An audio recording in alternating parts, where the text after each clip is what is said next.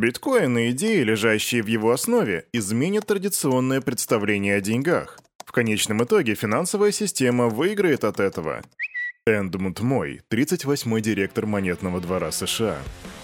Хей, салют, Криптусы! Привет, крипто-братва, Кирюха здесь, и команда Криптус желает вам потрясающего настроения. Не знаю, заметили ли вы, но у нас с вами сегодня первый месяц весны, с чем я вас и поздравляю. И никто не знает, что эта весна нам принесет, но я точно знаю, что нам принес вчерашний день, и именно для этого я пришел сюда, чтобы обо всем об этом тебе рассказать. У нас будет распаковочка рынка, а потом обзор новостей, и сегодня я расскажу тебе о том, что в СССР была крипта, о Чанпэне Чжао, который отвечает на ФАТ, о новой NFT-коллекции от создателей обезьян и о тесте обновления Эфириум, как оно прошло. И обо всем об этом буквально через пару мгновений сразу после странички нашего топ-спонсора.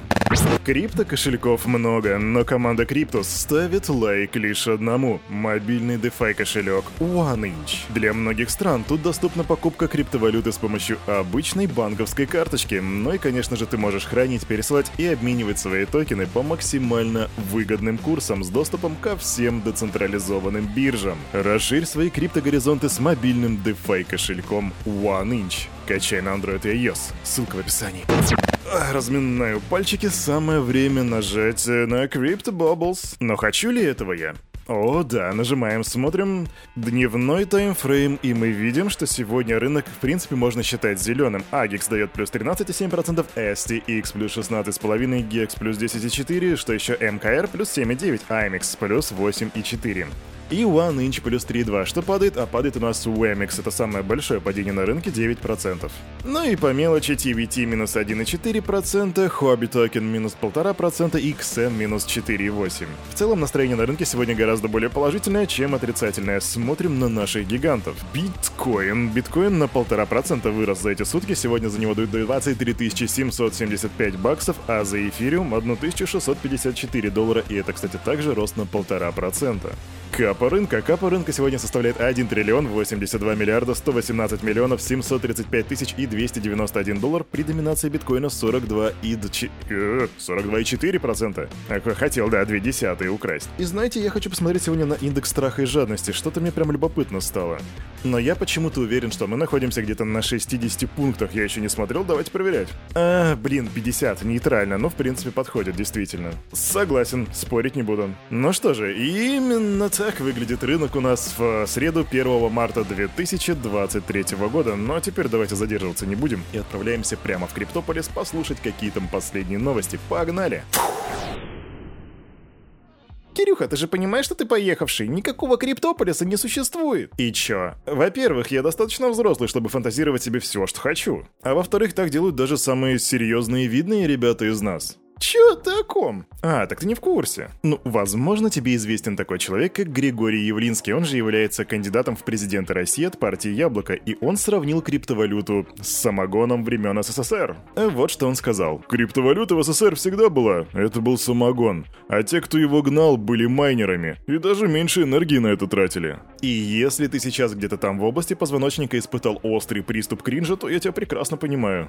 Но на этом политик не остановился, он поймал флоу и погнал дальше. Подходишь к таксисту ночью, даешь самогон и меняешь на услугу. За бутылку можно было все, что хочешь делать. Просто у нас страна такая, мы всегда делаем раньше всех что-то, но не можем запустить это в производство. И чтобы ты понимал, этот человек является не только кандидатом в президенты России, не только политиком, но и, что самое важное для меня, экономистом. И сравнение криптовалют с бартером — это как-то немного странно. Я уж не говорю про децентрализацию, про блокчейн, про возможность перемещать ценность не только сквозь пространство, но и сквозь время. Но нет, это самогон. Хотя, возможно, я просто гоню на человека, он просто не разобрался, хотя нет, вот что он говорит. Я пытался разобраться с темой криптовалют и понял, что это та же пирамида. А вырастет она или нет, я не знаю, поэтому никому не советую в это лезть, только если есть лишние деньги. Ну что же, вот вам и совет от Григория Явлинского, поэтому в этом моменте я тоже дам совет. Сделайте свой собственный ресерч, пожалуйста. А кому это адресовано, подумайте сами. Это были новости из России, а теперь у меня быстро новости из Соединенных Штатов, и там SEC вызывает в суд команду приложения Robinhood в связи с тем, что на последней залистины были залистины криптовалюты. В настоящее время у них там есть 18 монеток, включая Биткоин, Эфириум, ADA, Doge, Solana, SHIB, AVAX и некоторые другие. Robinhood сама по себе темная лошадка, а предъявить им за криптовалюты — это будет интересный прецедент, поэтому посмотрим, что будет дальше. Вчера, крипто-братья и крипто-сестры, я вам рассказывал про статью Forbes, которая была написана о Binance. Это была такая фат-статья, которая рассказывала о том, что якобы там в Binance перемещают бабки по разным кошелькам, прям как делали это в FTX перед самым ее крахом. И вот сегодня на сцену выходит сам Чанпэн Чжао, чтобы рассказать в Твиттере о том, как он недоволен этой статьей. Во-первых, он заявил, что очень неохотно потратил свое время на очередную фат-статью с большим количеством обвинений, намеренно искаженных фактов и упоминанием его этнической принадлежности как значимого фактора. Похоже, Forbes не понимает, как работают биржи. Наши пользователи могут вывести свои активы в любое время, когда захотят, а журналисты превращают эти выводы в получение сотен миллионов перемещенного обеспечения. Статья также игнорирует депозитные транзакции. Я глубоко разочарован тем, что Forbes продолжает писать необоснованные статьи, теряя свой авторитет. Знаете, крипто-братва, я тот человек, который проводит за новостями достаточно большое количество времени и который делится этими новостями с вами, и я скажу, что мои наблюдения показывают, что Чанпэн Чжао в какой-то мере прав. И если эта статья была фадом, то Forbes действительно теряет свой авторитет, как это в свое время сделал в моих глазах Bloomberg. Но это так, ремарочка. Идем дальше. И быстро новость. Команда TrustWallet реализовала поддержку аппаратных кошельков Ledger через браузерное расширение. Благодаря этой интеграции TrustWallet предоставляет пользователям Ledger плавный и гибкий доступ к децентрализованным приложениям, возможность управления активами и их передачи между онлайн и офлайн кошельками, обеспечивая больший контроль над безопасностью монет. Так отмечают разработчики. Если ты долго ждал этого функционала, то теперь он вроде как доступен. По словам разработчиков, главное преимущество такого подхода в еще более надежном хранении цифровых активов при сохранении удобства и функциональности. Если ты уже это заюзал, то напиши в комментах, как у тебя там впечатление, все ли нормально, все ли устраивает, насколько эта тема юзер-френдли и насколько простая в освоении. Кстати, вот вам, дорогие друзья, свеженький фидбэк. Недавно воспользовался кошельком для Аптос, называется Martian Wallet. Мне нужно было заклеймить одну NFT-шку, и вы знаете, это реально очень годный сервис. Я пока его еще не до конца помацал, но скажу, что по скорости это просто мое почтение. Данное программное обеспечение позволило мне буквально за 20 секунд получить транзакцию, которую один чувак отправил со своего кошеля на мой кошель. В мое время, когда вот биткоин был, ты должен был 20 минут сидеть и молиться. Ну ладно, 10 минут сидеть и молиться, чтобы все прошло успешно. А здесь реально 20 секунд. Вы в славное время живете, да, молодые люди? Угу.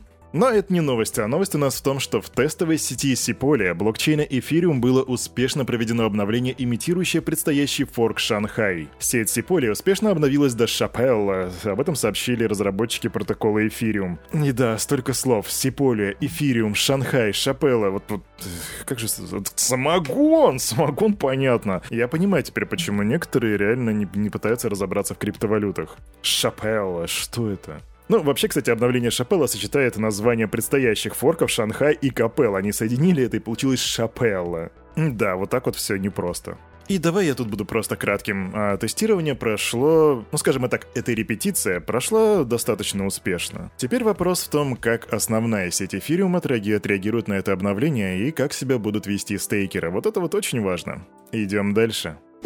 И быстро новость. Вы все знаете Yuga Labs, это те ребята, которые сделали криптопанков и скучающих NFT макак. Так вот, они запустят новую NFT-коллекцию в сети биткоин. Коллекция будет представлять собой визуальную аллегорию на картографию данных о сети биткоин. И если ты ни черта не понял, то я тебя прекрасно понимаю, потому что чё за картография сети данных? Чё? Anyway, она будет включать в себя 3D-элементы и символы, нарисованные от руки, а также она будет, скажем так, отклонение от того, что ожидает увидеть сообщество. То есть то, что ты и я, мы собираемся увидеть, этого там наши ожидания никто удовлетворять не будет. И, кстати, точная дата выпуска пока неизвестна. А станет известна она в течение недели, поэтому как только Кирюха об этом узнает, об этом узнаешь и ты.